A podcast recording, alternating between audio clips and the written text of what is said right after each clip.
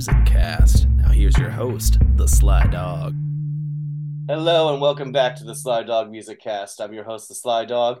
I'm super excited for the episode we have today because there is something in my Zoom room, but it's not the ghost of a long, long dead affair. It's Brian and Sarah Lennon of the Permanent Record Podcast. How you guys doing? we are fantastic. Doing pretty well. You know, it's early in the AM, and yet I'm still picking up a lot of big Sly Dog energy radiating from your side of the country. I, I can't believe it. You're so powerful and potent, even at 7 a.m. Yep, yep. I'm not. I'm not saying caffeine had anything to do with it, but As you take a sip of Yeah. some, uh, yeah. yeah, yeah, sparkling caffeine water. Um, All right. but yeah, yeah, I'm I'm pumped. Today we're talking about the other four guys from Liverpool: Mike Percy, Tim Lever, uh, Steve Steve Coy, and Pete Burns, dead or alive. Um, I've been super pumped to do this episode, and Brian I, and Sarah, I know you have been as well. Uh, we're gonna do an album by album today and kind of go through the band's history. This wonderful, fascinating little slice of the '80s that kind of you know flamed out really quickly, but made a lot of interesting music that doesn't get talked about. So I thought it'd be fun to cover all the records from Sophisticated Boom Boom all the way up to Fan the Flame Part 2 Resurrection. So, you guys ready to dive in? Oh, yeah. Oh, I'm ready. You just gave me a flashback to the old days when I was a kid, and my dad would always compare my music to the Beatles. He would always say, This song's not going to be around in 100 years, but people will still be listening to the Beatles. That was always his standard. And I remember it really, really got under his skin when I would refer to the androgynous uh, Pete Burns as part of the Fab Four from Liverpool. He really didn't. Uh, oh, that's awesome. Yeah, I had that thought when I was getting ready. I was like, they're from Liverpool and there's four guys in this band. I'm, I'm like, no one made that connection. Someone should have made that connection. We've got to say it. it. It must be said. Yes, it uh, it must. So let's dive right in. Um, as always, origin stories up at the top. So, uh, Sarah, why don't you go first? How did you discover Dead or Alive?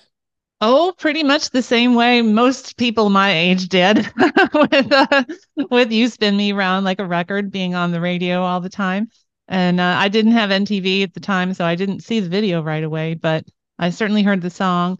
And I actually got more into them with their second album, well, the third album, the, the second album that I knew, um, which was Mad, Bad, and Dangerous to Know, came out in 86. And I, I bought a cassette copy of that. And if you know me, um, at all, that was a big deal that I bought my own copy because I was constantly just making copies of, of cassettes from people like like this guy over here.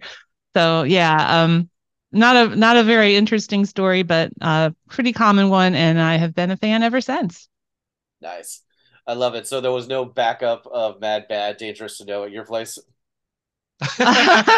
no, well, actually, yeah, because um, I had an actual copy, but I it guess wasn't a I- backup copy, right? So I guess that's Yeah. true. Yeah. It was a first generation backup. copy. indeed. I love it.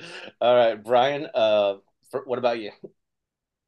Man, my my introduction to Dead or Alive, if you, if I went back to Brian the night after he was introduced to Dead or Alive and said, you know what, in the future you're going to sit down with a Sly Dog and talk about this band for two hours, he would not believe it because I hated Dead or Alive when I first discovered them. Oh, Um, really? I yeah, I still remember my friend Jason and I were sort of hanging out on a Friday night, and uh, we were watching like Night Fl- USA's Night Flight, which was a show that showed sometimes they showed weird cult films, but sometimes they showed music videos, and they often had a theme. And that night they were doing Night Flight Takes Off to Androgyny was the name of the show, and we were excited because we were big fans of Culture Club, so we were expecting to see some Culture Club on there, and we did. I seem to recall they played "Do You Really Want to Hurt Me." But then all of a sudden, this terrible song comes on called I'd Do Anything with a bargain basement boy George with bad teeth. And he was growling instead of singing. And we were like, oh my God, this is terrible. And so for about a year, Dead or Alive was this band that we just made fun of. And we didn't see them again uh, until about a year later when I put on Friday night videos. And all of a sudden, there was that same band singing You Spin Me Around Like a Record. And my jaw dropped because I was like, this song is amazing. And uh, I remember my friend was on vacation that week. So when he came back, I said, Hey, remember that band Dead or Alive? And he was like, Yeah, yeah, they were terrible. And I was like, Well, listen to this. And we both loved them then. It was so weird. And from that day on, I've loved Pete Burns. That's incredible. Yeah, that that th- those early videos are really really something. Like he's almost like he's almost scary in those early videos. He's very aggressive. yes, like, aggressive is the key word. Yes, for their early look and their early sound, I agree. And in yeah. that video uh, that I saw, he has like black contact lenses in for a, a small portion of it, which looked really really gruesome. I thought. Uh, I think it turns out in the book he said like he actually filmed the whole video with those black contact lenses in, and the label made him cut most of it out. Yeah, th- multiple times in that book, he brought up those contact lenses, and multiple times he was made to like tone them down, just like yeah, like no, you're not looking like a scary humanoid alien. it, it is hard to tone down Pete Burns, though. Let me just say. oh yeah, yeah. That that was very much the vibe I got of him the first time I saw him. Like as I always say, I'm a little younger than you guys. Um, so I was watching VH1's top 100 songs of the 80s, and one of them was uh, You Spin Me Round by Dead or Alive. And I liked the song right away when I heard it. I thought it sounded like, you know, as a pop song, it's, you know, built around all these synths and keyboards, you know, Stock Aitken and Waterman. Hope I said that right. You know, mm-hmm. that type of production. But it sounds almost aggressive in a way, some of those like bass synths and stuff. It sounds. It, it sounds like a rock song to me, but you know, with electronics. So I really liked it. And then they're showing clips of the video and talking about the song, and then they showed some newer clips of Pete Burns, and he was it was like when he was on Big Brother, and he's like a lot more outspoken and kind of ag- aggressive and sarcastic. And I was like, oh my, like, and yeah. also you can see from you know from the '80s, he was very androgynous in the '80s, but then to go to like the mid 2000s, like where he's looks like a woman. Let's be honest. Um, it, right. it was quite a change. I'm like, wow, that guy like must have hell of a story, and I wanted to hear more, but I didn't. You know, I looked for their music for a while, but I couldn't find it anywhere. I grew up in rural North Dakota. It was like just not a thing there. So um, I kind of forgot about them as the years went on, but I always liked that song. It would pop up again when I was in high school, and a song by Flo Rida called "Right Round," which I sent you guys. Mm-hmm. Um, so that that hook kind of proved to be evergreen. And then there was a a bit of a viral video prank that went around when I was in college called Meat Spin. Don't Google it. Um, that that's all I'll say about that. Um, but last year when I was really doing a deep dive into 80s new wave and stuff like that, I was like, I should I should check out Dead or Alive because I love You Spin Me Round. So I bought Youthquake off eBay and I put it in. I just fell in love with it. Like every song was perfect. Like I figured I'd like some of the record or you know the, the song you spin me around at least but it seemed like every song was just immediate. It didn't take that long for me to learn the words or have the melody in my head. It was just banger after banger. Just dj hit that button i want to be a toy um my heart goes bang just everything just like hits you right away on that album. So it's like okay uh, now I want to hear Mad Bad, and I heard that one, and then that one really hooked me. And I think that record is a masterpiece. We'll talk about why later, but then I was like, okay, I'm gonna do the whole deep dive now. And Brian, you were very nice to kind of like help me along that road. And like I, I remember asking you which copy of Nukleopatra to buy, and uh, talking about talking about the first album, and you took you hipped me to uh, Fan the Flame Part Two. So yeah, we you've been my Dead or Alive friend for over a year now. So I figured it like it's time to do this album by album and give them give them some spotlight because I feel like they deserve it. They made a lot of good music, a lot of really catchy pop music that holds up, that deserves a light shown on it. I think you're right, and and I'm not surprised to hear that, your local shops didn't have a lot of their music. I think that was probably a thing in most places in the U.S. because they had two pretty big hits. You Spin Me peaked at 11 and Brand New Lover peaked at 15. But after that, follow ups always disappointed. And really, the place where Dead or Alive would shine here in the US was on the dance charts. They would all, their 12 inch remixes would always be number one records. So I think if you lived outside of like a major metropolis with a, a cool club dance. scene, it was yeah. sort of hard to find those those things. So Oh yeah. Um, so shining, getting to shine a light on this music will be a treat. And also, if I was your dead or alive buddy, for the past couple months. You were also mine. Thank you. Yes, yesterday you sent me a link to an entire Dead or Alive concert from the '90s, which I had no clue was out there. Crazy! I can't wait to watch it. Yeah, there's a there's a lot of footage from that Nukleopatra tour, and it, it it's interesting. Just Pete is just in full. I don't know, like just he's peak Pete, but he it's they're in smaller venues, so I think he was a little more. uh I don't know, stripped back stripped back in a way. He's a little more raw in the in the, in those videos, so it's cool to see. That's cool.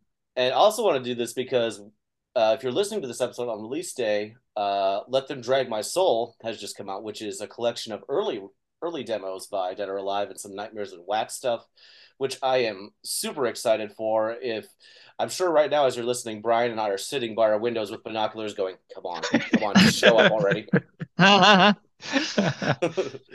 kind of So- scared. I'm kind of scared for this music because I do have like a bootleg of it of some of these songs from the old days, and I remember them being really like gothic and horrifying sounding. Like it's not it's not the pop dead or alive, but it's just exciting to have like a, a major. It's three discs, right? Yeah, there, there's like a Nightmares in Wax wax disc. There's a singles disc, and then there's like a disc of John Peel stuff, which has like Uh Dead, Dead or Alive songs. So yeah. there, there is some, Peel. Th- there's there's some Dead or Alive stuff in there, but yeah, that first disc is all Nightmares in Wax. Yeah, Peel sessions are always fun to listen to for for any band, really. And um, let me just ask you because I pre-ordered that album like a month or so ago when it was announced. I have no idea when it's coming out. What what day is the release date? July 24th. Ah, okay.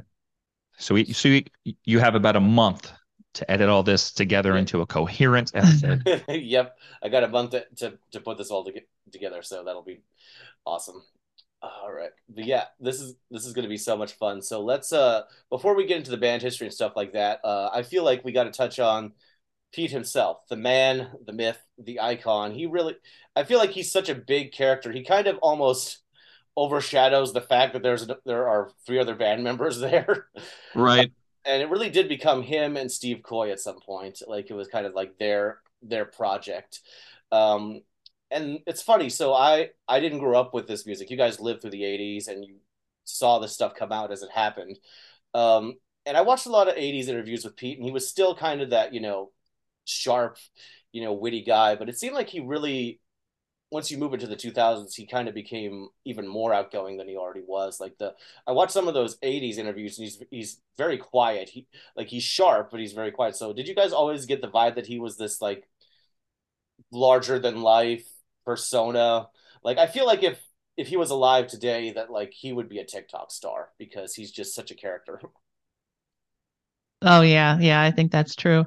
And yeah, I mean, even for all the androgyny and wild looks that there were in the 80s, he still stood out, right? He was still kind of a a little bit of class apart from from the rest of those people.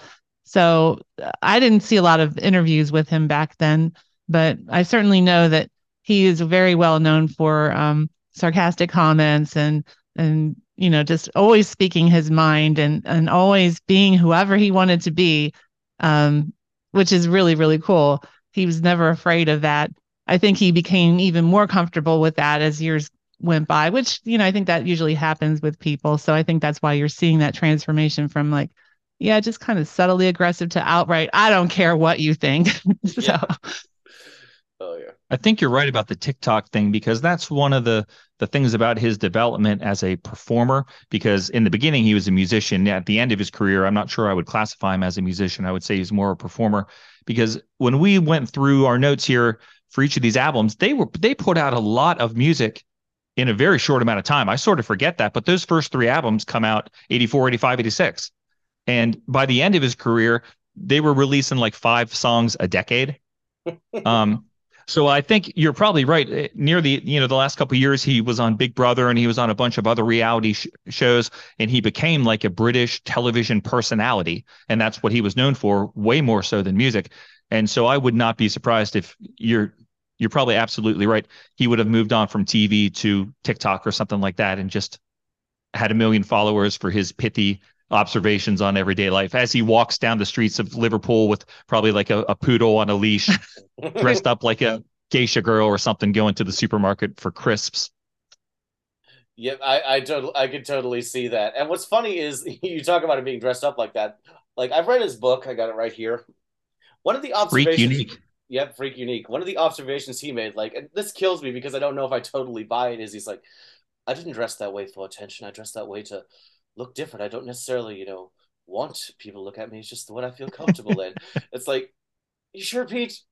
You yeah. sure? so it's it's funny because like he also had that side of him like oh this is just who I am like it's nothing special like yeah right yeah but if you if who you are as an attention seeker then then then yeah that all actually tracks very well his other loves would tell you that he's nothing but a pleasure seeker, Sarah. Yeah. Um, to uh, once, I really must agree.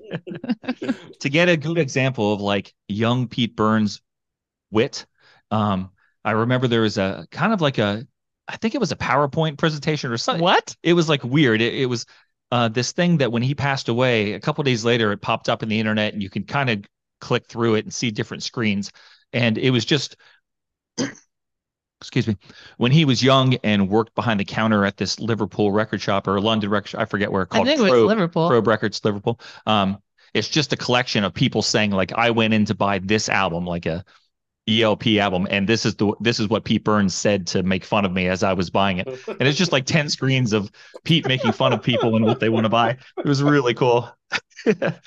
I would have got if I lived in that town, I would have traveled to get my records because I, I wouldn't want Pete to make fun of me the way he did those people.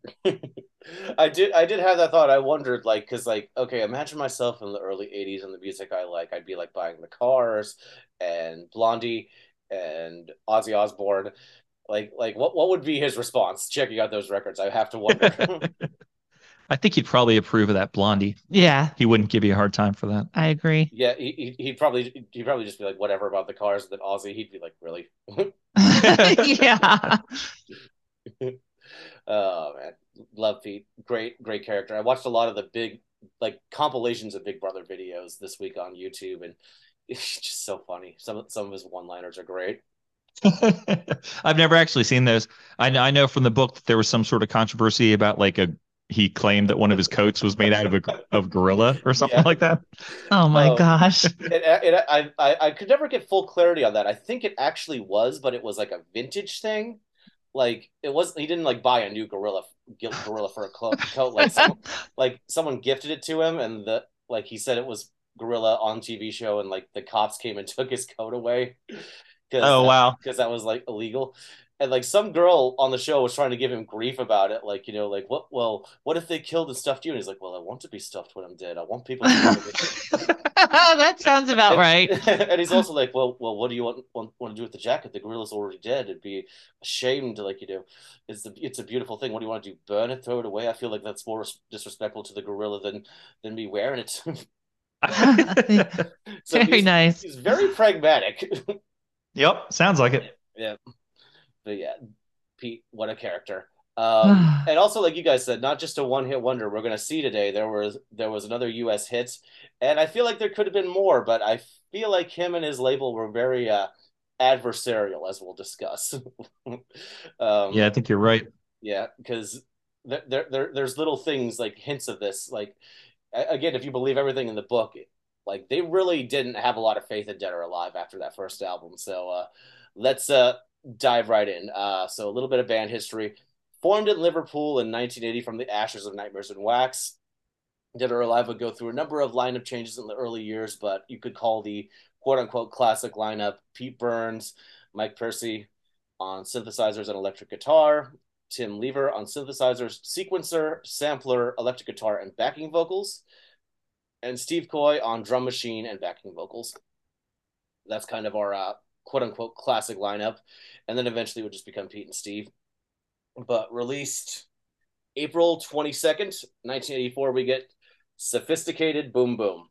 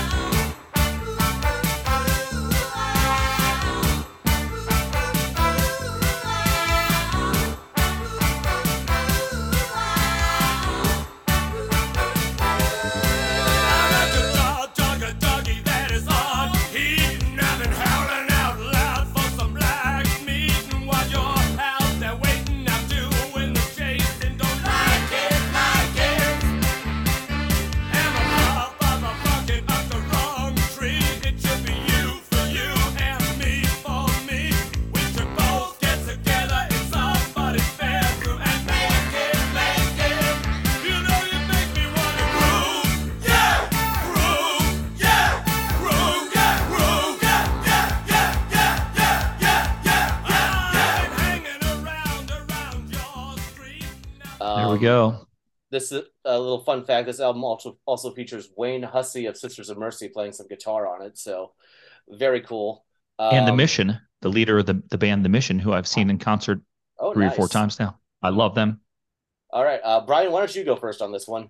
Uh, I started my notes for this with the story that I already told. I already told about watching the video, so let me just uh, cut that out. All right, so this debut album, I guess, I think you're right. This is the point, probably the only point where the label had faith in the band, and they actually hook up to record this debut album with a producer of some renown, Zeus B. Held, who I know from also working on an album we all like, Men Without Hats, Pop Goes the World. He produced that album. But at this point in time, I think he was known for working with this very kind of off kilter experimental project called the Gina X Experience. And it seems like all these early 80s pop stars really uh, appreciate that album. I picked it up early in the COVID lockdown. And it is so bizarre. At first, I really didn't like it. And I listened to it every day for about two weeks until I trained myself to like it. So he was actually a, a songwriting member of that band. Uh, he produced it, but he also was a keyboardist and songwriter. And that's how he came to uh, be known by everybody and became in demand in the 80s as a producer. So, um, and like you said, my other note, Wayne Hussey was in this band, uh, but seems to have left shortly before the album's release. Uh, and Wayne is one of my favorite musicians of all time. I'm a big fan of, of The Mission and I love his work. So it's really exciting to me that for a brief period of, period of time, Wayne and Pete were in the same band. But let me ask you guys, this album, when I when I first got it, this was the second Dead or Alive album I purchased. And even though I had loved that Youthquake, this album did not impress me out of the gate. It took a while for me to like this one. What did you guys instantly uh, get sucked in by sophisticated boom boom? Um, I I was I was definitely in shock the first time I heard this one because at this point I'd heard Youthquake, Mad Bad Dangerous to Know, and I think Nukleopatra as well. Um, so this one seems uh, I wrote it's a unique album in the Dead, Dead or Alive catalog because it feels like it's less focused on pop songs and more focused on it's meant to just keep you on the dance floor. There's not a lot of hooks. Uh, it's kind of got a funky flavor and Mm. it is kind of missing something I think like it maybe in the like the stock Stockman Aikman and Waterman production but it started to grow on me prepping for this episode because I went into it with a bit of a different mindset. I went into like okay this isn't supposed to be like Youthquake. This isn't supposed to be like Mad Bad Dangerous. To know it's a different thing. And when I listened to it like that it started to make sense to me. It's kind of like this aggressive dancey version of Duran Duran that's how I see it Oh wow! Do you want to tell all the listeners uh, about who you forced to listen to this album? oh yeah. So I, w- I was doing some uh some episode prep this week, and I went to the dentist. Um, I took an Uber ride, and I had my headphones and my iPod, and it's like, hey, you can plug that into the aux cord if you want. Which saying that to me is always like in a in an Uber ride is always like it's a bit of a uh bomb scare, if you will, because because I, won't hold anything back. I've I've like I'll just put on what I'm listening to without thinking about it because like I'm just to me I'm just used to this music and I forget like oh yeah when playing a song like "Fuck Like a Beast" might shock some people. It, it does not have that effect on you anymore. You think it's a catchy rock song, but to the rest of the world, this is abrasive. So, I, without thinking about it, like, okay, I plugged it in and I hit play as I was listening to this album, and I was like, oh, this is aggressively horny. This is like, Aggressively horny. It- I love that term. yeah, it really is like there's a song that where the lyrics like piece of something like I'm looking for a piece of black meat or something like that. And he's doing that. In, he's doing that in that growly voice. I'm like, oh boy, Uh-huh. and I could see the Uber driver's face. He's, and I, I was like, oh god, I, he's he's hating this. But I, I, I'm not turning back now. Uh, just let the record play. And I think we started at like uh, we started at uh, I'd do anything and worked our way up to all the way through sit on it on our trip to the dentist. And when when I got out of the car, he's like, "Hey, thanks for the cool jams." A new convert, perhaps. Hopefully, Hopefully. I'd like to think i'd like to think that that guy is at the comfort of his own home right now, just blaring the song "Do It." do it. Do it. do it. Jump to it. Oh He my changed gosh. his life. for the I, I, i'm just I'm just like focused on that term aggressively horny. That is so perfect. I mean, that's like pretty much Pete, right? His whole life, right? That, that's the whole catalog. Yeah, yeah, aggressively horny. I love that. My my keyword for this first album would be rough. And I mean that in a many in many different ways because it is it's got a very rough sound um not as, you know, slickly produced, uh definitely more aggressive vocals. And yeah, it's just it's just rough, right? It, that's that's the thing I get from it. And but I like it. And I don't I don't think I liked it nearly as much when I first heard it because my first real full album that I listened to was Mad Bad and Dangerous to Know. And talk about slick, glossy, you know, just, you know, sparkling production. And, and th- this is excellent production, but it's still just a very different sound. And yeah, the, and, and then still when we talk about favorite songs, you'll, you'll see that I'm still not like, oh, I love all these really aggressive songs Mhm. um it's just not me but but i still like this whole album i will still listen to it it's just i got a chuckle listening to some of it because it's just over the top you know it's just over the top ridiculously aggressively horny yeah it, it it's just so funny sit on it, sit on it, yeah, sit on it, sit on it, Yeah. ooh, ooh. oh man, yeah. Uh, I will say one thing about aggressive Pete. He has a good rock voice. Like he, if he if he wanted to, he could have been in a rock band. Like he's got a nice vocal fry when he wants to.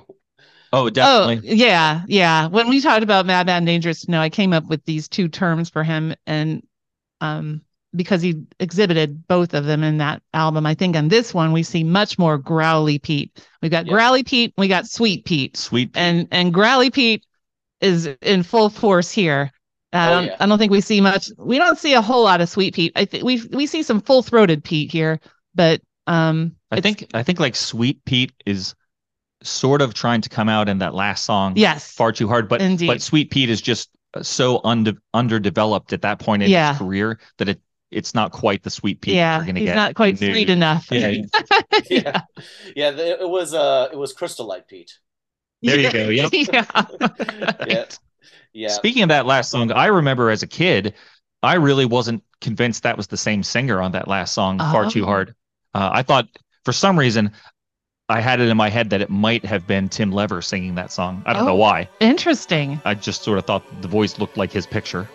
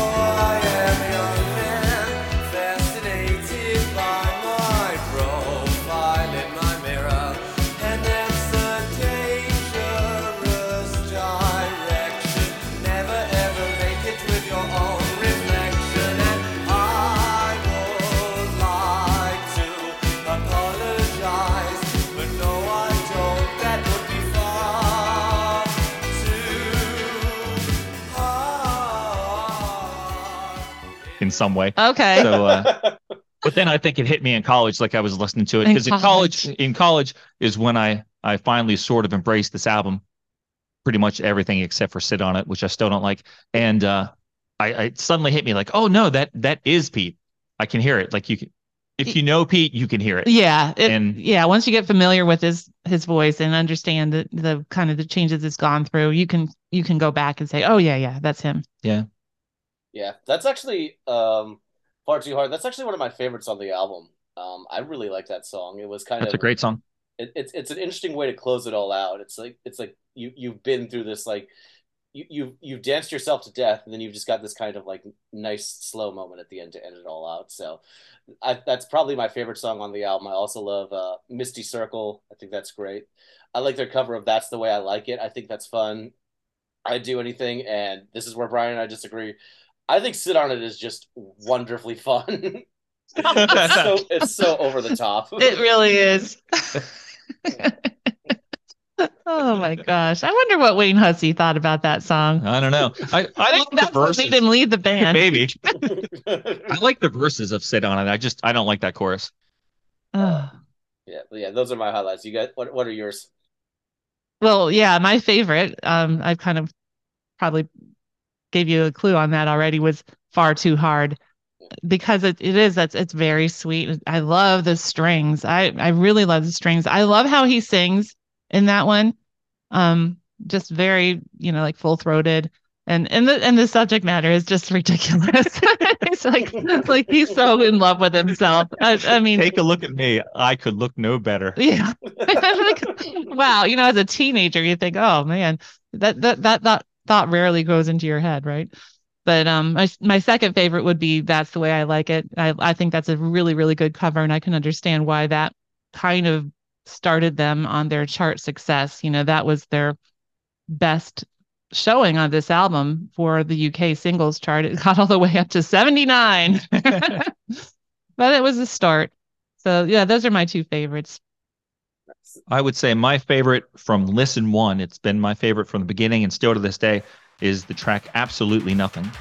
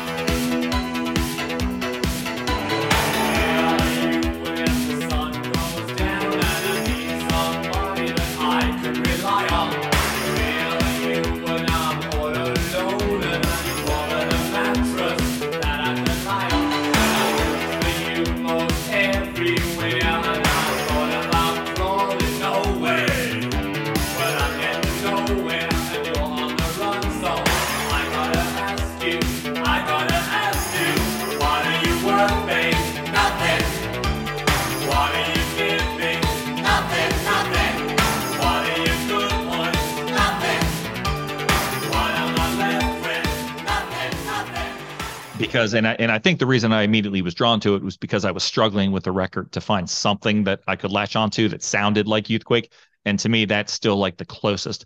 You do have a little keyboard riff in there, and um, I think that's one of the more danceable tracks on the album, and so that's probably why I like that one so much. I also like the little production tricks in that one, um, like before the vocal starts, you get some sort of like background sound of something that's sort of like a, a rush of air that leads into his his vocals starting. It's like a Mm. neat effect. Almost makes him sound sort of like a jet engine Oh yeah. kind of warming up. So I kind of appreciated that. So yeah, that that would be my favorite. And the always I like everything. I didn't in the old days I didn't like do it. I thought that was silly, but I love do it now. So the only thing that at this point in my life I don't fully appreciate is that chorus on Sit on It. Oh, hey, does anybody think that um You Make Me Wanna is supposed to sound like Culture Club with those Hmm, female background singers and like the horn line? I never That's a of very good question. that. That's a, that's let's see. That is. Yeah, I can see that. That's the one I was referring to. That's the one with the black meat line in it. Yeah, yeah. You're right. yeah. But like Yeah. even the melody of it sounds walking up the road. Yeah. Yeah. Could be That- that- you for you and me. Like it's different than Yeah, like other songs. Right. Yeah, it's it's it's probably the most like poppy song Yeah. that's on here, right? Yeah. Yeah. I just have I, I don't know. I've always sort of thought that was an attempt to appeal to Culture Club's audience. It's just that Yeah, his voice is his voice is not as smooth and sweet as Boy George. So I think it's gonna not win over the Culture Club fans, and it's gonna make the Dead or Alive fans say like, "What are you doing?" What are you doing? Yeah. yeah, Yeah. yeah. Yeah. This is an interesting album. So one thing I thought I would do that I don't usually do is I thought I would give uh, one of the band members a chance to have some input. So I've got Pete's book here, and I marked out each section where he talks about Ah, about cool. the albums we're talking about. So Uh, what did Pete have to say about Sophisticated Boom Boom? Was I happy with Sophisticated Boom Boom? It was an event. There were no gaps. That was the most important thing to me. It was all hard metal, and the next thing you know, New Order were sounding remarkably similar, production and sound. It was great, yeah, but song wise, no. What I want was great. It still so, so I still start sets with the 12 inch version. That song to me, the whole sound of the sequencers and all the reverses on the vocals and the big note on the big note, that was one take. There were no dropouts on that. Zeus was like, God, you can sing. He was so into it. I'd do anything was just fantastic. I don't think I'll ever top those two pieces of work, especially the lyrical sophistication of I'd do anything. If I died, they'd be what I want to be remembered for. So this was Wow. Pete's favorite album, and that's Yeah. high praise. It is sad, and Brian referred to this earlier. Like the first album that you did, you know, you had a career for you know 20 years on, and you're you still think your first album was your best. I feel bad. Yeah, yeah. Like, like, what were you missing the rest of your career that like didn't quite measure up to this one? So, so, so strange. I think there was something in that quote that that I picked up on when I perused the book last weekend just to get ready for this. I didn't read it, reread it completely, but um, you said something about uh, that he proved he could sing or something like that um, by re- recording and releasing this album. I think there was a story like on when they were Nightmares in Wax or even before where uh, Ian Broudie, the guy from Lightning Seekers, was working with him, and he he told Pete that Pete couldn't sing, Hmm. and uh, I think that gave with Pete being so competitive and aggressive, like I think that really drove him to get this album finished and, and released because I don't think Pete liked to be told that he couldn't do something. Right.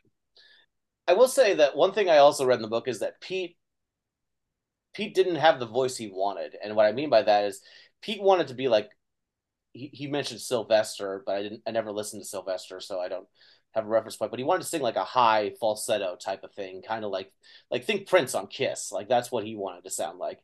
But Hmm. he, he he just doesn't have that voice. He has this kind of like deep, full baritone type of thing going going on with with with like a limited range but what pete make doesn't have in range he makes up for in personality and sometimes that can carry him more than having a million notes in your range can Yeah, that makes sense. Hey, I just realized I made a big mistake earlier when I said um that's the way I like it. Got to 79. That was I'd do anything. And I need to to correct that. So that's the way I like it. Got to 74.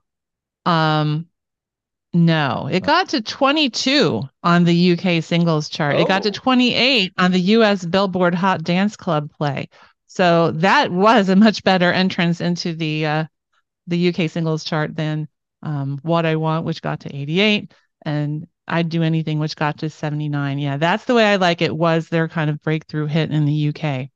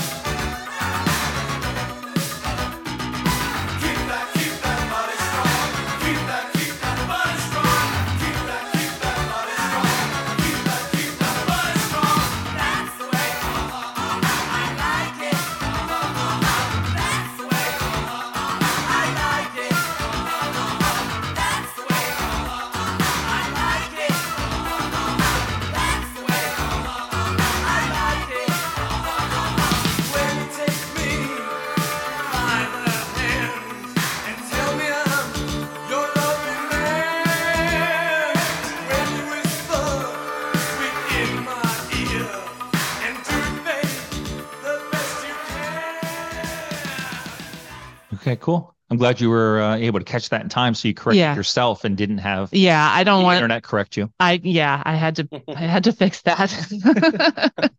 it would be like the second it would be the second time in my life i've ever got like a like a negative response to one of my Yeah. episodes like Why'd you have these fools on? I don't know anything.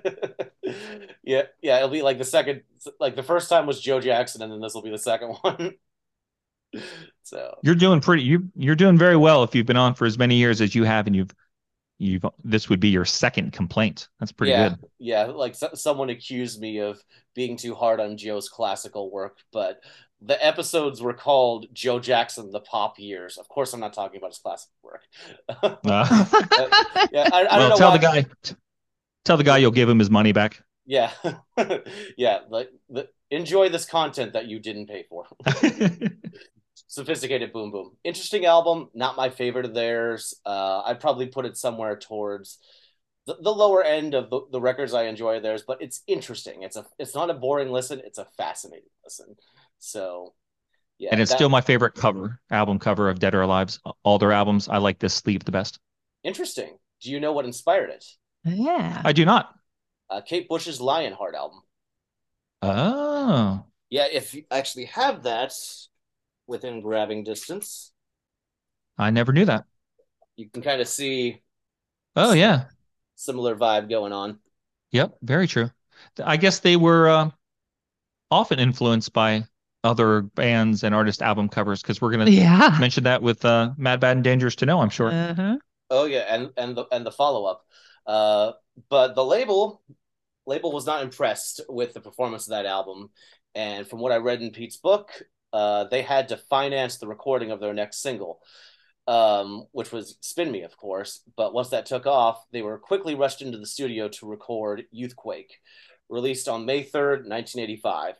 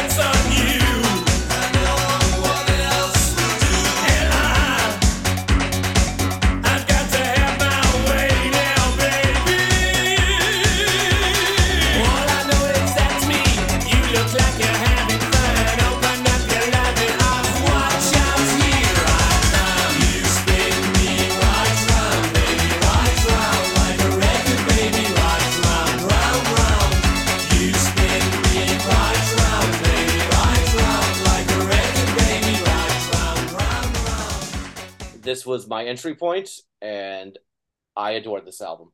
I think this is a perfect 80s pop album and a very underrated 80s pop album. Every song on here is so immediate. Pete has found his voice. He's able to go between Sweet Pete and um, Growly Pete. I'm going to use those terms now. Why not? I'm, I'm adopting those. Um, and it's it's energetic, it's sexy, it's aggressive, it makes you move. This album is just bursting at the seams, and I love it. So I, I have a lot of high praise for this album. Uh, Brian, what do you think of Youthquake? I declared Youthquake to be one of the 10 albums that uh, changed my life and set me walking on the musical path that I would go on to tread. So there are very few records that mean more to me than Youthquake by Dead or Alive. It's not their best album, but it's my favorite album by the band. So this is the one this is one I could not do without. Interesting, interesting. I thought your favorite would be Mad Bad.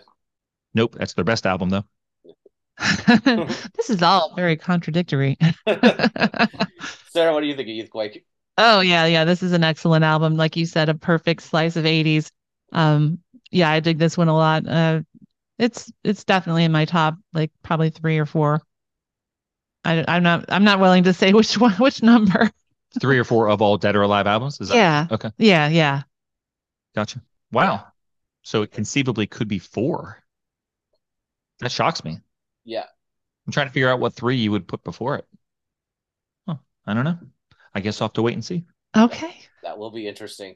Yeah, so we also have joining us on this album, we have the production team of Stock, Aitken, and Waterman. And I wish I'd done a little more research on the, on them because I know they were a bit of a big deal in the 80s. Uh, they even worked with a band I, I've loved for years. They did some songs with Judas Priest that Are you serious? Yeah, unfortunately they've they've never seen the light of day. Uh, a little snippet of one of them has leaked, but they did three songs with Judas Priest in the late 80s. Oh my God, I had no idea. Yep. Yeah, because uh, Rob Halford's a big uh, Kylie Minogue fan. Yeah. Oh wow. Yeah, that somewhere in my notes I have like introduction of the Stock Aitken Waterman production team, who are responsible for so much terrible music in the '80s, including Kylie, who I love, but I can't listen to her Stock Aitken Waterman years. Like I, I mean, I really remember at the time being very sensitive to anyone who would call Dead or Alive a Stock Aitken Waterman band because to me, they needed to be separated from the rest of the Jasons and the Kylies because Dead or Alive were writing their own songs. So I was desperate for some way to set Dead or Alive off from all those other bands that I thought were terrible, and that's how I did it. But yeah, um, I'm trying to. Oh yeah, R- Rick Astley, never going to give you up. That's that's a a good Stock Aitken Waterman song in my opinion. I still listen to that occasionally, but so much of their music is unlistenable. That- That's. That's interesting because, like, like I said, my knowledge of them is very limited, and to hear you say this, so, so were they known for more doing kind of like a, I guess you could say production line pop, like, Yes. like let's just get a pretty face, and then we'll write them a song, and it'll be good. Yep. Yeah, they likened themselves to Motown, actually, you know, and the the hit factory kind of idea where they would put together songs and um, just have, you know, artists perform them, right? It was it was not necessarily a, a collaborative effort like like it was more with Dead or Alive, or they tried to make it more like that. And that, of course, led to uh, kind of contentious results. and you could always tell a song song by you know how you can always tell a Jeff Lynne produced song. you can always tell a Jeff Lynne production. My guess is because it's very dry and the drums are up front. yeah, that There's just a certain sound that he always has. yeah. and that that's the same with Stock Aitken Waterman. You can just tell there's that's kind of that galloping drum beat, and Yeah. Uh, it's the the Linn, right? It's the Linn drums because a lot of Yeah. times their albums would be credited to A Linn. Um, Oh, really? the, the liner notes would say A Linn for the drums, and it's the, it's the Linn drum machine. But I thought they did a good job working with Dead or Alive. Like I don't think that the Dead or Alive sound on Youthquake sounds remarkably like SAW. No, and it's it was early on in their career too, Yeah, I think- as far as Wasn't You Spin Me? Wasn't that, that their first Yes. number one pro- production? correct. Okay. Yep. Interesting. Well, th- they should have stuck with that then, if that's if what you're telling me is like the truth, because like I love the sound of this album, and like I said earlier, I think of "You Spin Me Round Like a Record." It's almost like a rock song. The keyboards sound aggressive to me on that song. Like the bass line sounds aggressive. Like I, I can't think of like you know they're a pop group, but there there's there's some there's some "Urgh" there there's there's some there's some oomph there. So it's interesting Yeah. that they became kind of like you know bubblegum in a way because there's a lot of cool interesting stuff going on on here. I think you know, songs like Spin Me, like DJ Hit That Button, My Heart Goes Bang, It's Been a Long Time, they all have this interesting sound to them. So uh, it's it's kind of sad that they didn't carry that over or like collaborate with someone else of, of that stature to do something cool. And maybe the the Priest tracks are like that. I would love to hear those, but um, uh, probably good luck getting those out of the vault. I'll probably be stuck with that like one minute sample of their "You Are Everything" cover. cover. When what year did they do that? Did Judas Priest do those? 1988. Oh my god! it was still Wow. Waiting. Yeah, I think we can all safely say we love this album. I think my favorites here are, are going to be, uh, other than Spin Me, um, I like I Want to Be a Toy a lot. DJ Hit That Button. And my favorite, I think, is going to be My Heart Goes Bang. Just incredibly catchy. I love Pete's vocalization. Get me to a doctor! Oh My yeah. heart goes bang, bang, bang, bang. So cool.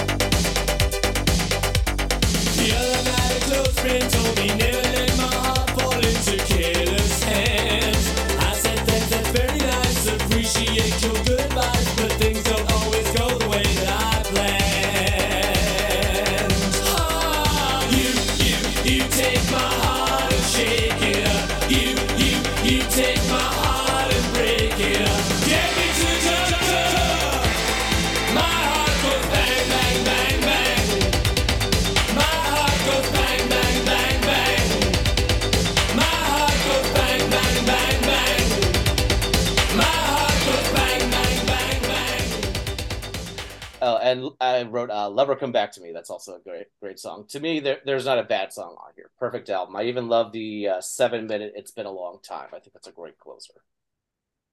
To me, that one sounds like it could have been on Sophisticated Boom Boom. I agree. I could see that. Yeah.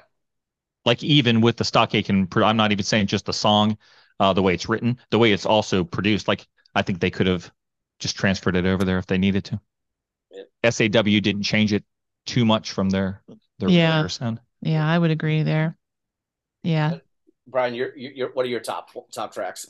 Well, my top track, if I'm being honest, my top track, Pete would hate to hear this, but my top track is You Spin Me Around Like a Record, which I've declared to be the number three greatest pop single ever released.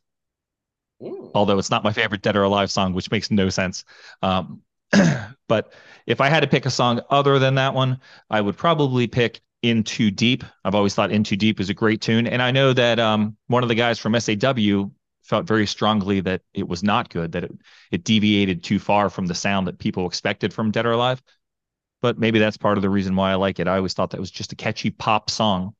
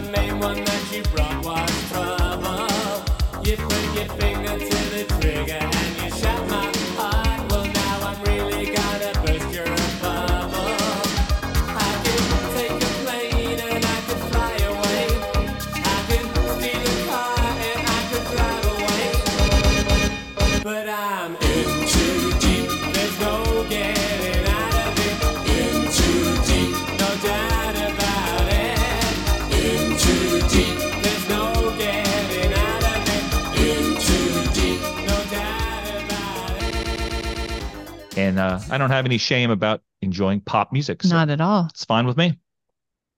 No. Yeah, I mean, if if you don't pick "You Spin Me Round Like a Record" as your favorite track on this, it, it, I'm I'm want to meet you and talk to you about that because I'm like, how, how how do you not pick that as your favorite song? So, given that, you know, it's just an iconic '80s song and just awesome. Um, my second favorite would be "Lover Come Back to."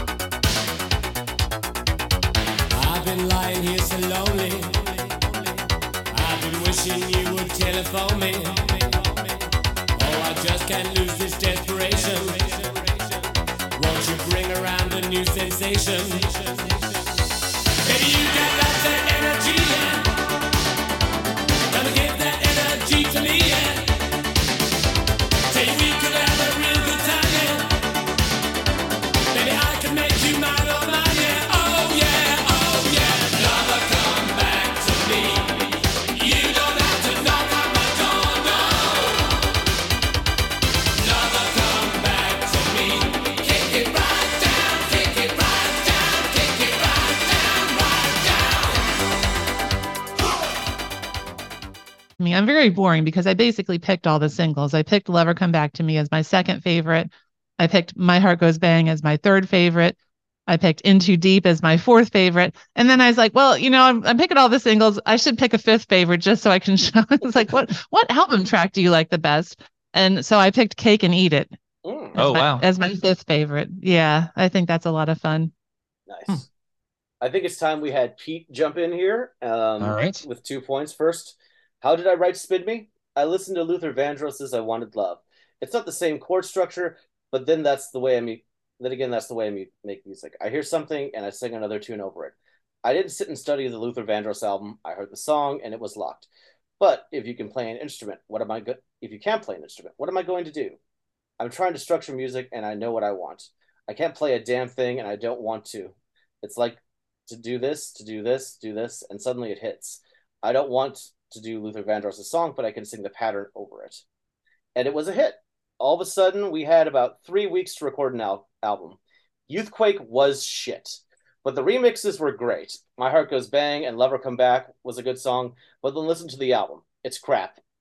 Peter Waterman's uh, sorry, Pete Waterman's approach was get a single and then we'll remix it. And he was right because the remix songs later for singers singles, they were great. As an album, it was dire, but it's in a great package.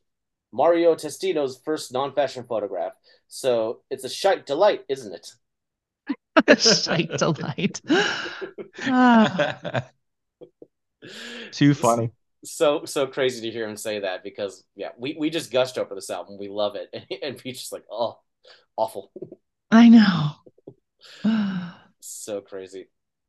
And like I said, the label really like kind of rushed that one out. And it's interesting. You'd think the label would have learned after this, like maybe the artist knows what they're talking about. But as we're gonna see moving into the next one, that's not really the case. But this record went gold in the US. Um I love this record. It's fantastic. Uh, maybe to Pete it seems rushed, but I think it's a great record. So up next, I'm sure everybody was wondering what are they going to do next. Well, things can only get better from there. Uh, released November 21st, 1986, we get Mad, Bad, and Dangerous to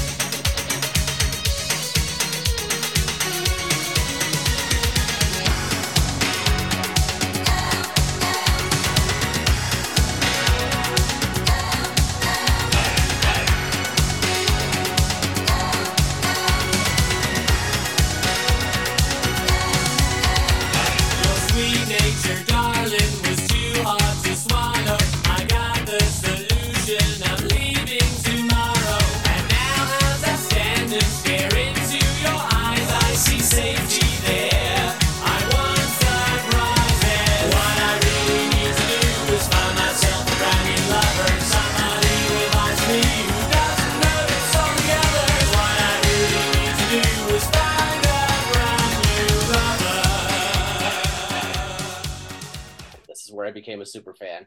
You guys did a great episode on this, as I always tell pe- people, check that one out. Um, but this locked me in hard as a super fan and made me deep dive the rest of the catalog. It's I feel like the band's being super creative. You hear shiny synths, but also low burbly ones. There's a nice healthy dose of guitar on this album, which is interesting. It, I did not expect that when I first bought this one. Um, and just the songs just feel like bigger and grander than ever. This is their shiniest, prettiest album, but it's also, I think, got their best songs. Um, I think Pete has figured out what kind of singer he wants to be. He sings a little softer, there's less growly Pete, uh, a lot more sweet Pete. Uh, but when he does do growly Pete, it's very dialed in, like at the beginning of Son of a Gun. It's very deliberate and very on point. I love it. Um, I'm surprised this album wasn't bigger. Uh, there's a lot of great songs here that and everything is well produced and everything is absolutely catchy. So yeah, I love Mad Bad Dangerous to Know. Uh, Sarah, why don't you go first this time? All right. Yeah, this this is a album that's near and dear to my heart. Um, as I mentioned already, this was one I actually owned back in the day, so I've had a long and beloved history with it. I I think it is their best album. I think that it's the best produced. It's just got a very lovely flow of songs. They all sound good. They all work well together. Pete's voice is in um, excellent form, and I like that you mentioned his con- kind of control of his growliness. Yeah, he's still got aggressive sounds here, but they are much more under control and not um, not overwhelming. So he's found a way to still get those emotions across, but without a lot of um, as as much aggression. So I think this is a an excellent album. Every song on here, there's nothing on here I would skip. Um, I'm I'm disappointed like you that it didn't get, do better in the United States or even in the the UK. I mean, it only got to 27. That doesn't seem very good for the UK, and then in the US it got to 52. you know, it's pretty sad. Finland gave it a lot of love, got to 14 in Finland. Oh, really? yeah, which I thought was really, really interesting. But yeah, this is an awesome album. Um, are we doing favorite tracks now or want to Uh, we'll, let Brian talk? we'll let Brian talk, then we'll do All right. favorites and stuff like that. Okay, I already said that this is their best album, so uh, I won't focus on that. I'm going to focus on the fact that this didn't do as well as I think we all feel that it should have. That has been a just a, a quandary or a, a question to me for my whole life because this came out in '86. I can't think of a record that sounds more like '86. Like this, the sound of this record should have been killer at the time. And Brand New Lover is a huge hit here in the US, 15, but the follow up something in my house doesn't go anywhere. In the UK, Brand New Lover is a bomb, and something in my house is the song that wins over the public. That becomes a hit over there, but then they're not able to follow it up. I don't know what was going on. Th- This band was doing everything right for 1986, in my opinion. This is easily, in terms of songwriting, their best album. They're making the songs sound much fuller and more radio friendly than Youthquake. Like Youthquake, I'm not surprised that they didn't have a super strong radio follow up to You Spin Me Around Like a Record because those songs, even though I love them, they sound like dance songs or they sound more of like experimental electronic music. This sounds like a top 40 album to me. So it has always been, it's always stuck in my craw that they could not anywhere seemingly have a second strong single off of what is their best album. Yeah, and let's talk about the videos too, as far as, you know, the video Yes. presence being so important back in that day. And these videos are phenomenal and they should have been played all the time and, and definitely got them more listeners and more airplay and more album sales. I don't know. They, like you said, they're doing everything right here. Yeah. Um, yeah, Yeah. well, in the book, doesn't Pete sort of blame his performance in the video for something in my house for sort of like killing his career? Doesn't he say something like the public didn't like my comical way of peeling a banana and I, I sabotaged our career or something like that? he says something to that effect. He kind of blames like, yeah, he deep throats a banana in the vi- video. He definitely gave that banana some head. Um, but like, I think it was a combination of that and also like just again butting heads with a label. The label didn't want to make Brand New Lover the first single; they wanted something else. But Pete did, and it became, like I said, it became a hit in the U.S. But I think you know, this is before you can kind of do your own self promotion. There's no social media. You're at the mercy of the label as your promotion machine. So I can't help but wonder if the la- if the label just got fed up with like him just being like, you know, no, this is the direction I want to go in, and they're like, no, this is the direction you need to go in, and just kind of became like a cat and dog thing. And maybe there was a little bit of a sabotage going on there because I, I definitely think there there are hits here on this album. There are great songs on this album, stuff that should have been on the radio, but like I don't think like necessarily like a controversial like banana dick joke is gonna like end their career. So, Yeah. Now, I think that in those videos, I noticed this while watching them yesterday. In each of these videos, Pete is over the top, and and this is sort of where we get him first starting to let the public know through the videos that they're appealing to the gay audience. Like, I'll save you all my kisses. There's a dozen guys on the other side of a chain link fence, chain link fence, trying to get to Pete as he's walking the catwalk and stuff. Um, you know, so it's all men trying to get to Pete, and um, he deep throats the banana. But in each video, there's there's always a section where he rolls his eyes or makes an expression that lets you know, like, even though you've seen me for the past four minutes be, you know, an aggressive performer completely over the top, I realize this is funny. Like- yeah, it's sort of sort of like his nod and wink to the audience, Yeah, right? Yeah, and he's kind of like, great. yeah, I love that he does that. Like, yeah, it's the it's the second where you can regardless of of your sexual preference or you know even if you're the most shy person in the world sitting in at home watching this powerful personality that's the second that you're able to connect with them and uh so yeah so i don't know i don't I- know what he that's a, that's what a he could have done. That's a good observation, Brian. I have to give you give you props. I think I think he was very aware of how over the top it was. So yeah. oh yeah and I maybe that was also to his detriment in a way because I the other thing I read about if we're talking about there's something in my house like the the the single sleeve people found that a little controversial because there's like a quote unquote satanic altar on it. Mhm. yeah yeah Got the upside down cross and everything, but but Pete's not you know Pete's Pete's not a Satanist. He's just he's just playing the whole thing up. He's he's being as over the top as possible. Right. Pete wanted that single to be released for Halloween, like it was intended to be a Halloween, and then his fighting with the label prevented it from being released until December, I think. So uh, Yeah. it's definitely not a Christmas number one. But uh, No. no. did you hear that remix? Did you hear the um The triple the X remix with the stuff from The Exorcist, the samples? Yes. I Yeah. was on the floor because they kept looping the line about stick your cock in her ass. just I was, I was Yeah. like, I figured like, okay, once is funny, now we'll get something else. But no, they kept doing it over and over again. It's like, okay, They wanted to make sure no one missed it. yeah, just like, like we're gonna really hit this point home. Um, one one other thing before we do favorites and let Pete uh, weigh in on the situation is this album cover. Yeah. inspired by Beauty and the Beast.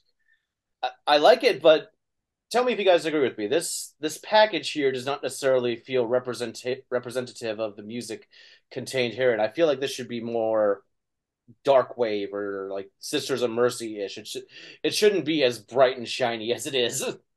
Oh yeah, without a doubt, it's it's uh, quite a photographic misnomer, a mislabel of the music.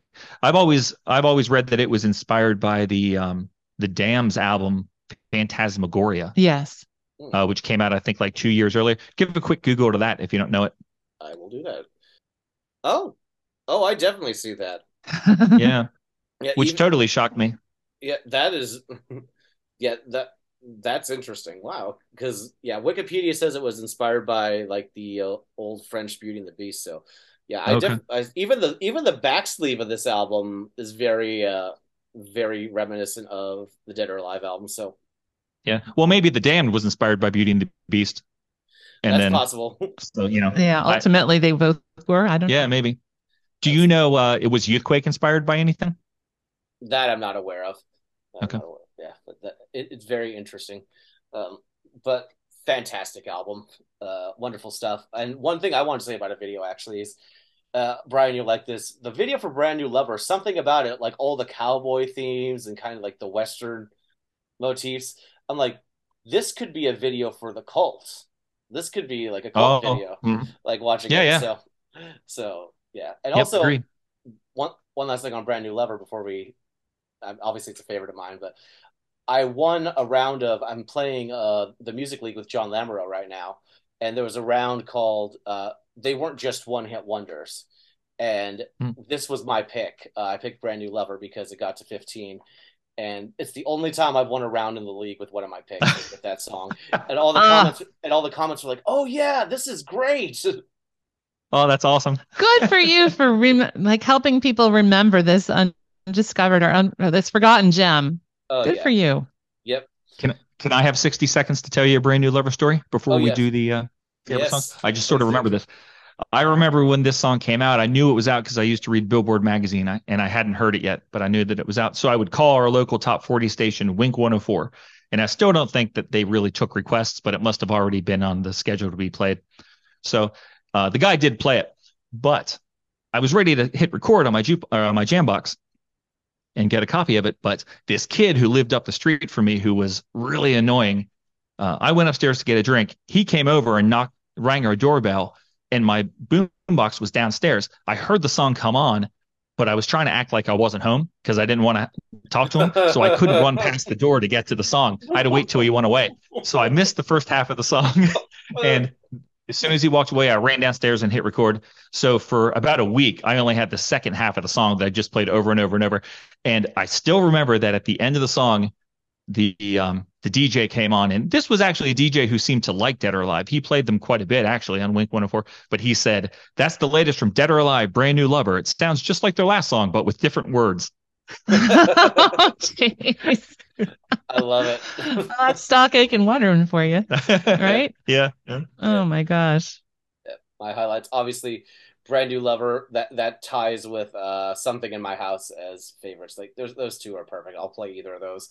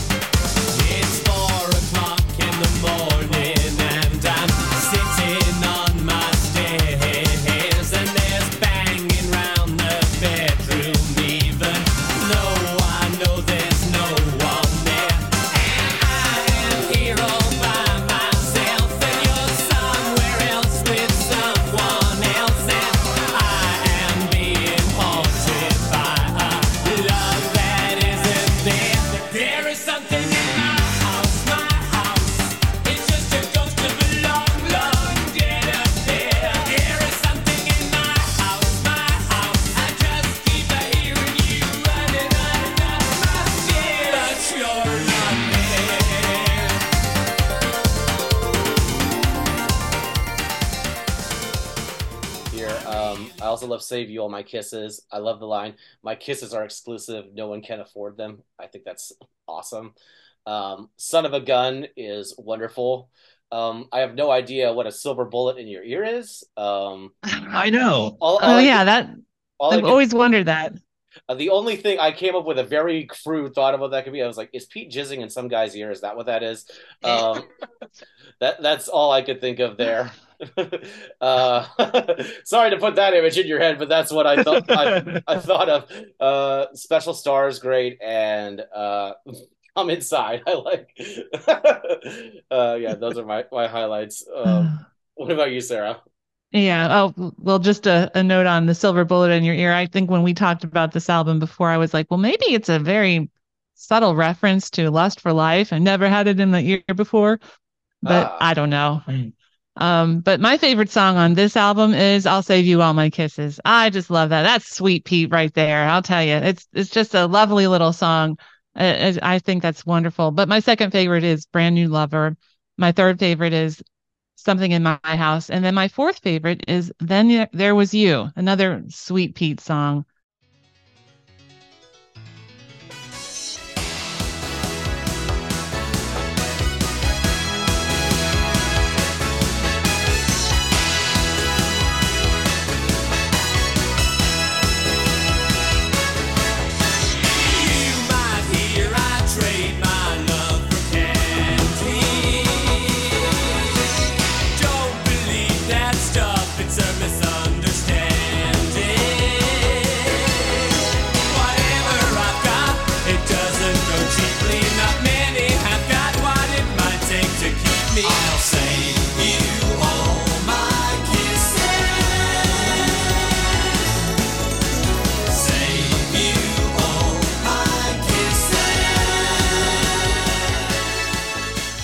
Just so just lovely and delightful.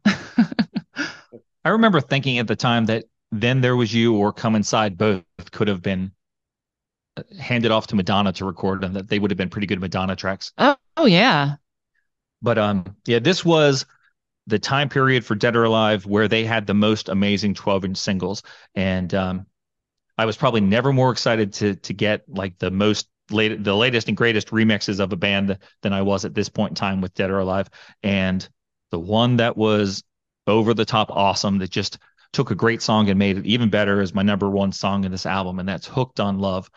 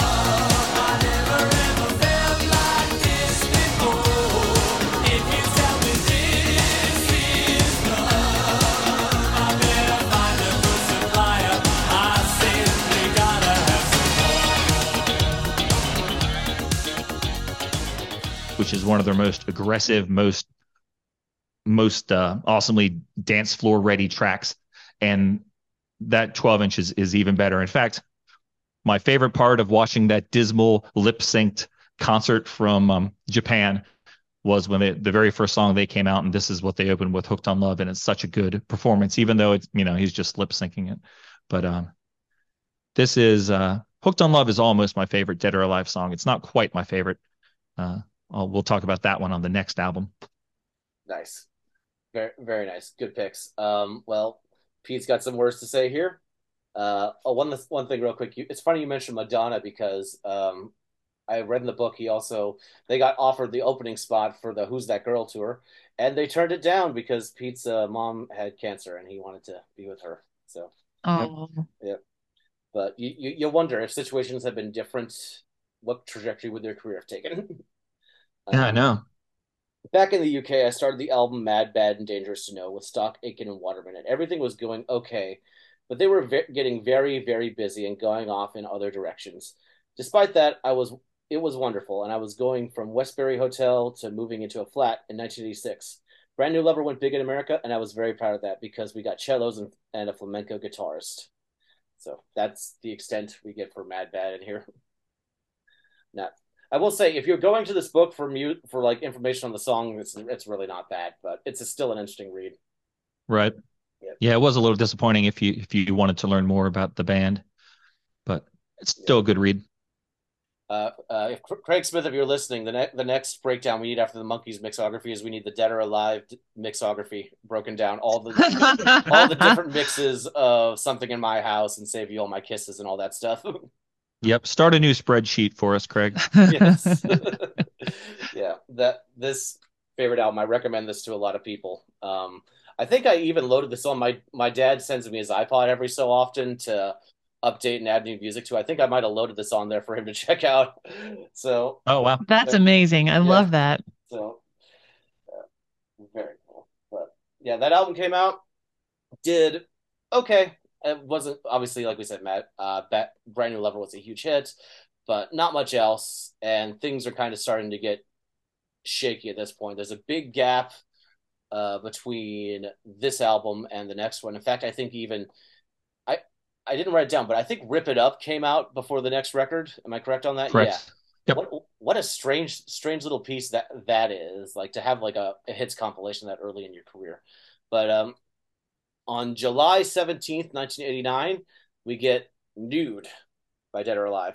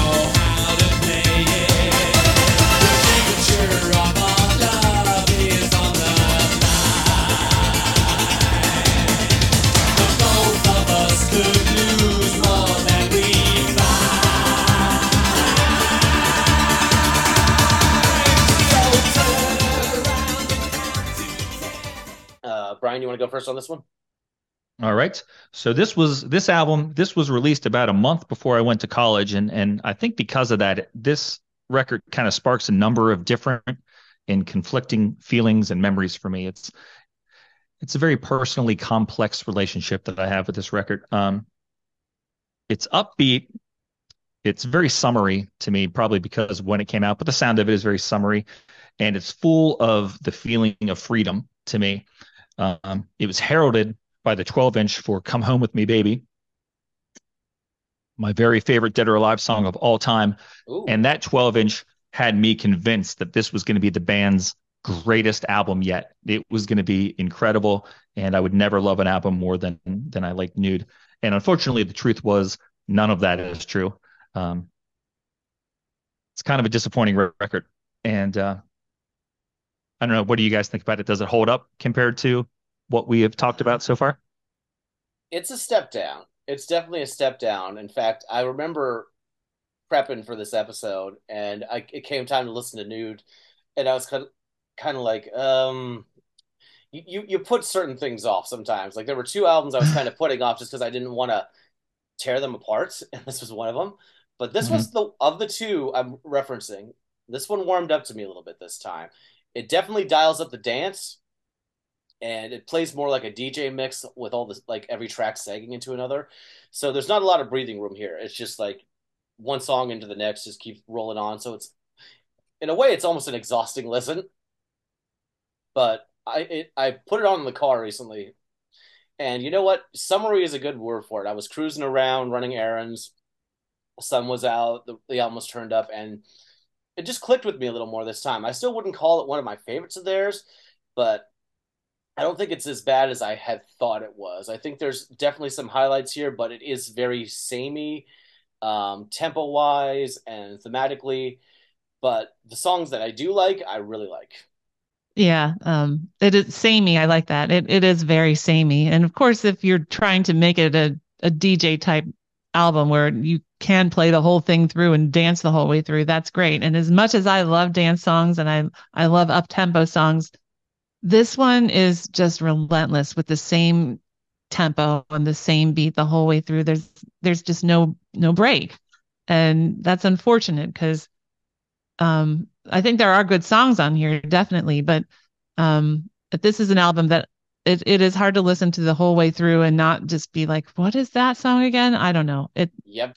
and yeah, and yet for and as much as you guys think it's a summer song, because of when I got a copy of this um, in the fall of 1989, I think of it as a fall album. I, I could see It's- that. it's very like Sarah, you just said it's very dancey. It, it and it is obviously designed to be listened to on the dance floor. But the problem with it, I think, is that it's not the aggressive dance sound that we've expected from Dead or Alive from these last two albums.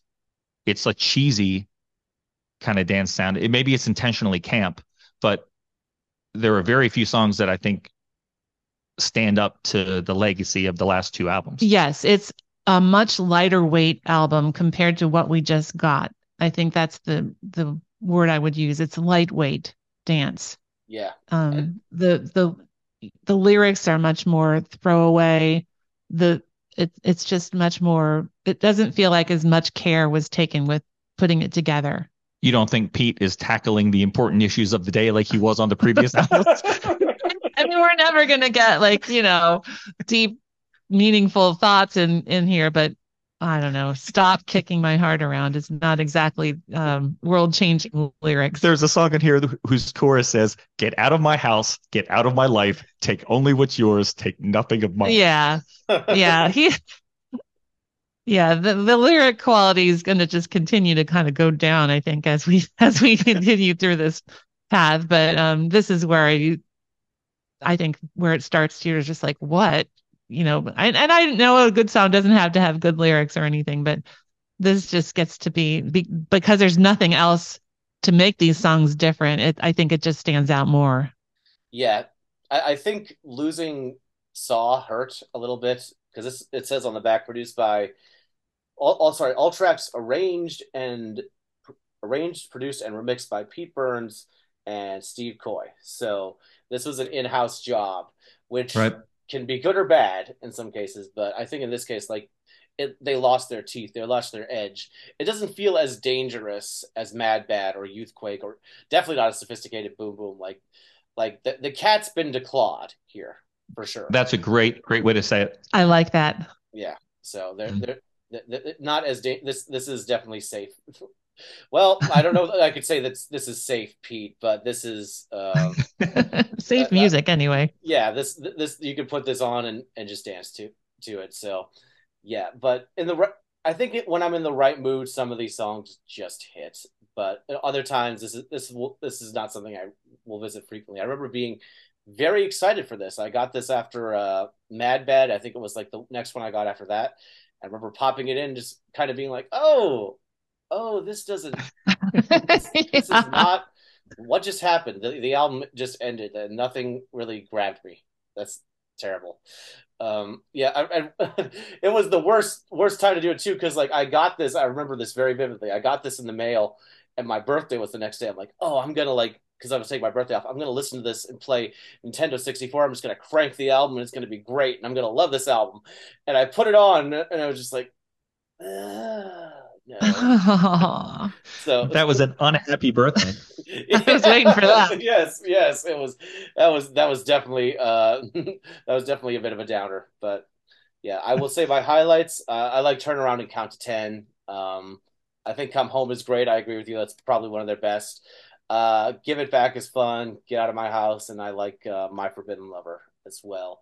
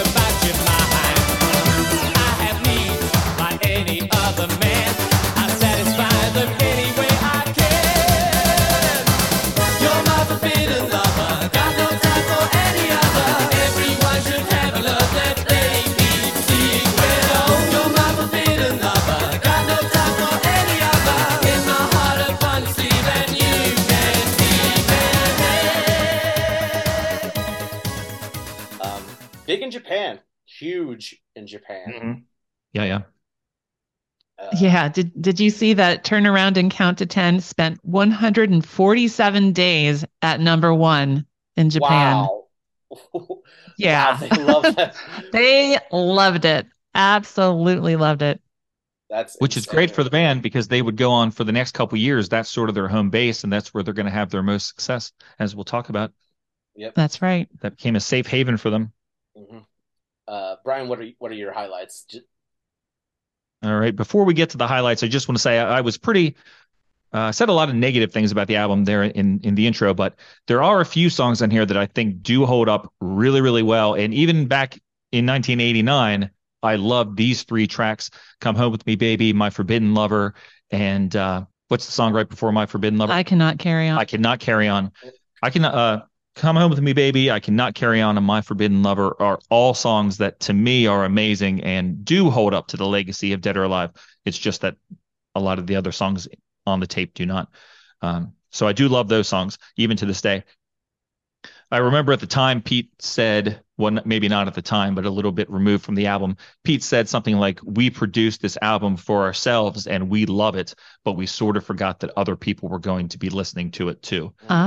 Oh. That's Um, that was I, I I forget where I saw that because it was years ago, but I do remember that. And this idea of them producing the record themselves is going to carry on for the rest of their career. I think at this point in time they still had the contract with Epic Records, but from this point on, they're going to pay for everything themselves, record it themselves, and then license it in any market in the world that is looking for new Dead or Alive material. That's why they're going to be on any number of record labels for the rest of their career after this one. So, um, and one other question or one other point about turn around and count to 10. I've always found it very confusing as to who was in the band at this point in time because you just read the the liner notes uh, that said all songs arranged, written, and produced by Pete Burns and Steve Coy, right? Yep. But then you'll see things that say like Tim and uh, what's his name, Mike? Yes. Mike Percy. Yeah. Tim and Mike leave the band shortly before the re-release. So, which would mean they were on the album. Like, if they left shortly before the release, they should be credited as as playing on the record. And just yesterday, I was watching all the videos, and at this point, from this point in time on, the videos do not help you understand who is actually in the band because they suddenly start filling the videos with casts of dozens of other people, dancers and fake musicians who are not really in the band. Um, but in this video, it happens very, very fast. Um, but you do see these, you see Pete and Steve, and you also see the other two guys. So they actually appear in the video for Turn Around and Count to 10. So I guess they were in the band for a lot of the recording of this album, Interesting. which really surprised me. Yeah. Um, that, that is shocking.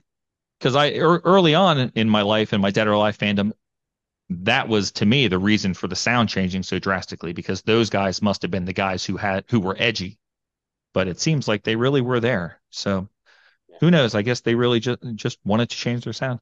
But anyway, my um my favorite song on here by far is "Come Home with Me, Baby."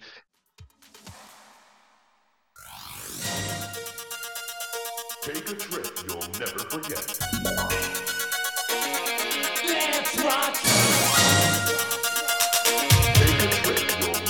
Never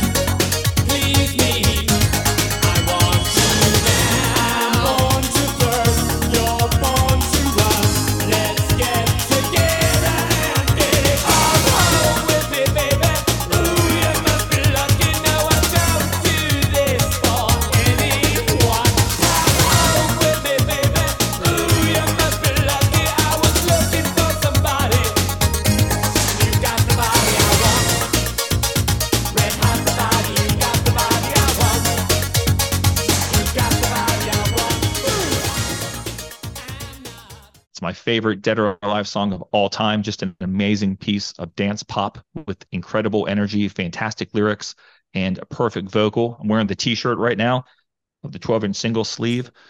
Um, it's one of the best 12-inch singles in dance floor history. If you haven't heard it, go listen to the A side of that 12-inch single, which hit number one here in the U.S. Even though Top 40 radio had moved on, it was still a number one hit on the dance chart. And my best memory of that song, well, not my best memory, it's one of my worst memories of it, but my craziest memory is one weekend in college. It was a Saturday. I remember I woke up extremely late. It was probably around lunchtime, and I was hurrying to get ready to go grab some lunch. Uh, I went and took a shower, came back to my dorm room, just had my towel on, hit play on my turntable, so the the 12 inch single came in, came on, and within 15 seconds of the song starting, the door to my room just burst open, this dude comes dancing into my room. Walk comes right up to me and starts dancing next to me. It was my my neighbor across the hall moses who really was only in college because he wanted to go to dance clubs. He failed out after the first semester because he only went dancing and drinking but he loved all dance music. And as he was dancing right up against me as i was wearing just my towel he he didn't know the name of the song. So he just very excitedly yelled you got the body i want and and I'm just staring at him, and he's dancing like a lunatic right up against me. And I said, "Hey Moses, I've got to get changed so I can go to lunch. Can I have a second? And he danced out of my room, and uh, and out of your life. yeah, very shortly out of my life. I said, "Get out of my house, get out of my life." yes. So that's my favorite song, and that's my crazy memory of that song. Love it. Oh man. Oh my gosh. Well, he's kind of brainwashed me into I I guess I shouldn't say that, but I've heard Come Home with Me Baby so many times because of his love for it that it is also my favorite song on this album as well. Um my favorite my second favorite I would say is Turn Around and Count to 10. And then my third favorite would be I Cannot Carry On. And I think that one, as we were talking before about album songs that would sound good on prior albums, I think that one is probably the one that sounds most like something that could have been on Mad, Bad, and Dangerous to Know.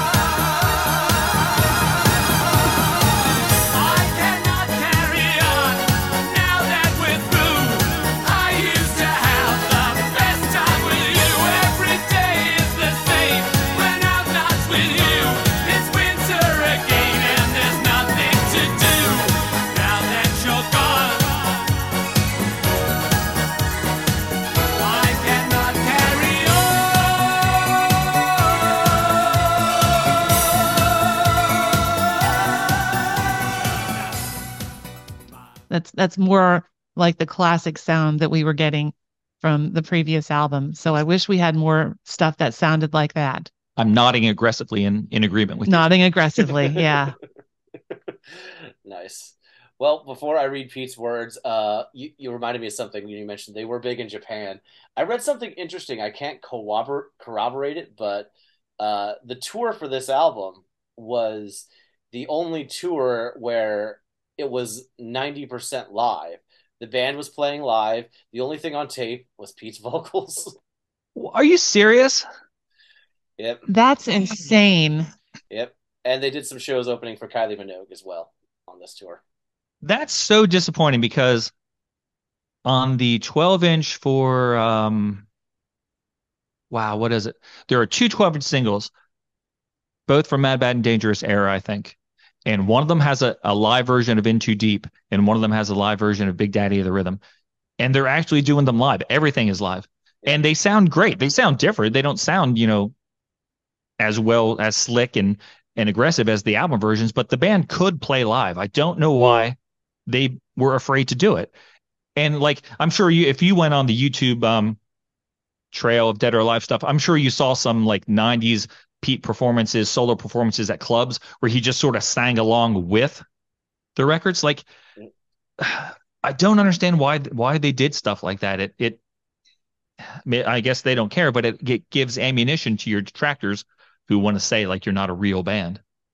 Yeah, I've, I've I have a theory. This is my theory because like I've I've watched so many Pete interviews and stuff like that, and he talks about you know, you know, you dress yourself up and you want to be a work of art and all that stuff. I did a little bit of his voice there. like you know, you know, I walk down the street, I am a piece of art. So I my theory is that the lip syncing at times or singing along to the tracks was he probably has in his mind or had in his mind that like the fans want what they remember. They want what they love about it. They want to be exactly as they've heard it. So I, that's what I am going to give them. I'm going to dress myself up like I am on the album. I'm going to it's go, we're going to use the album itself as our starting point. I'll sing along, but they'll be hearing what they're used to hearing, and I'm sure in some, somehow in his head that's all justified. Not because he can't sing, or not because Right. they couldn't do it, but because like that's how it works in his head. Like I think he even says in the book, you know, I never wanted to be a musician, so that's probably a big part of it too. But like you said, it is unfortunate because I've heard him sing live and it sounds great. Like I've heard stuff where you can actually hear his voice and it blends well.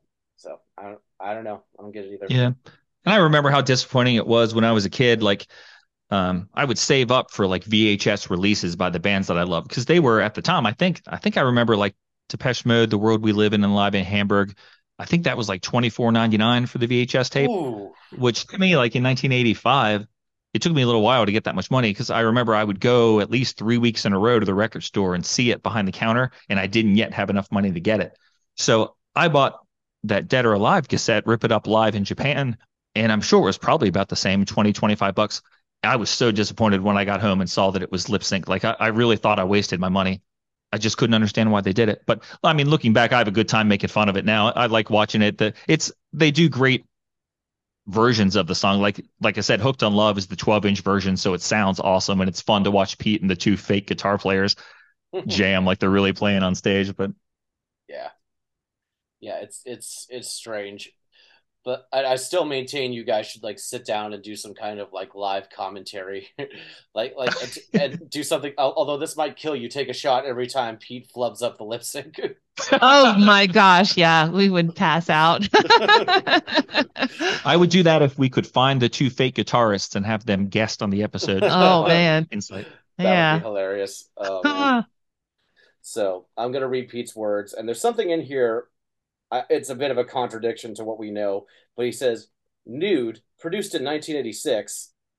1986, Pete. Oh wow. Uh, So, um, okay, was about a sen- was about the sense of loss. Give it back. Our love is mine. Baby, don't say goodbye. I cannot carry on. I didn't know where know that when it was coming out. It was about six years later that I realized that it contained a lot of hurt and anger. We've all lost things, but the first real loss, the biggest thing that I've lost to that day was my mom. I hadn't just lost her physical presence; I'd lost the, a battle against cancer because I I took I took that on as though I had cancer myself. and that's about as in depth as it gets on the album itself. But he does say, after Nude, we left Epic. We then started to record our own records ourselves and license them out to various record companies around the world. We simply went back to where to operating like an indie band, but the sales were considerably bigger because of the previous success. And because the album sold well, especially in Japan, they all built up a very nice living for me. So He seems a little confused. Sorry, he seems a little confused about that era in his writing, even more so than ni- the the miss label of 1986. There's like two or three times where he refers to "Give It Back" and "That Love Is Mine" as two separate songs, and it's it's actually the name of one song. "Give It Back," "That Love Is Mine." Yeah. Oh, Pete.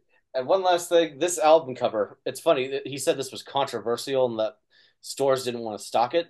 Mhm. But it's interesting. Like, does anybody remember the Prince album Lovesexy Right, right. Yeah. Yep. with the flower? Like, I don't think I think this if anything, this is a little more uh friendly than that. Like we've got flowers covering things up here. And Yeah. Prince, and Prince was just straight up naked, so I, Yeah, I- Pete has a G string on, right? Yep. Prince Yeah. was naked. I do I do love the photo of him inside, by the way. I like. I think that's a cool shot of him. Well, yeah. Yeah, yeah, that's a good one. Yeah, same outfit that he's wearing on the 12 inch for uh, Come Home With Me, Baby. Yeah. So Nude, bit of a transitional album. Not a favorite, but an interesting release.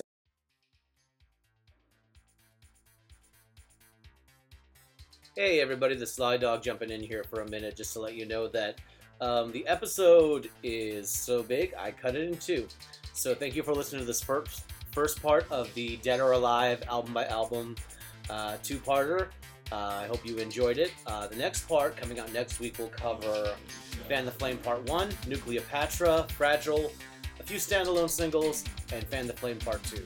So I appreciate you guys checking this out. I, and thanks again to Brian and Sarah for being on the show. This was a lot of fun. So I hope you enjoyed part, part 1. Stick around for Part 2. But for now, hit the music. Son of a gun! Son of a gun! Son of a gun!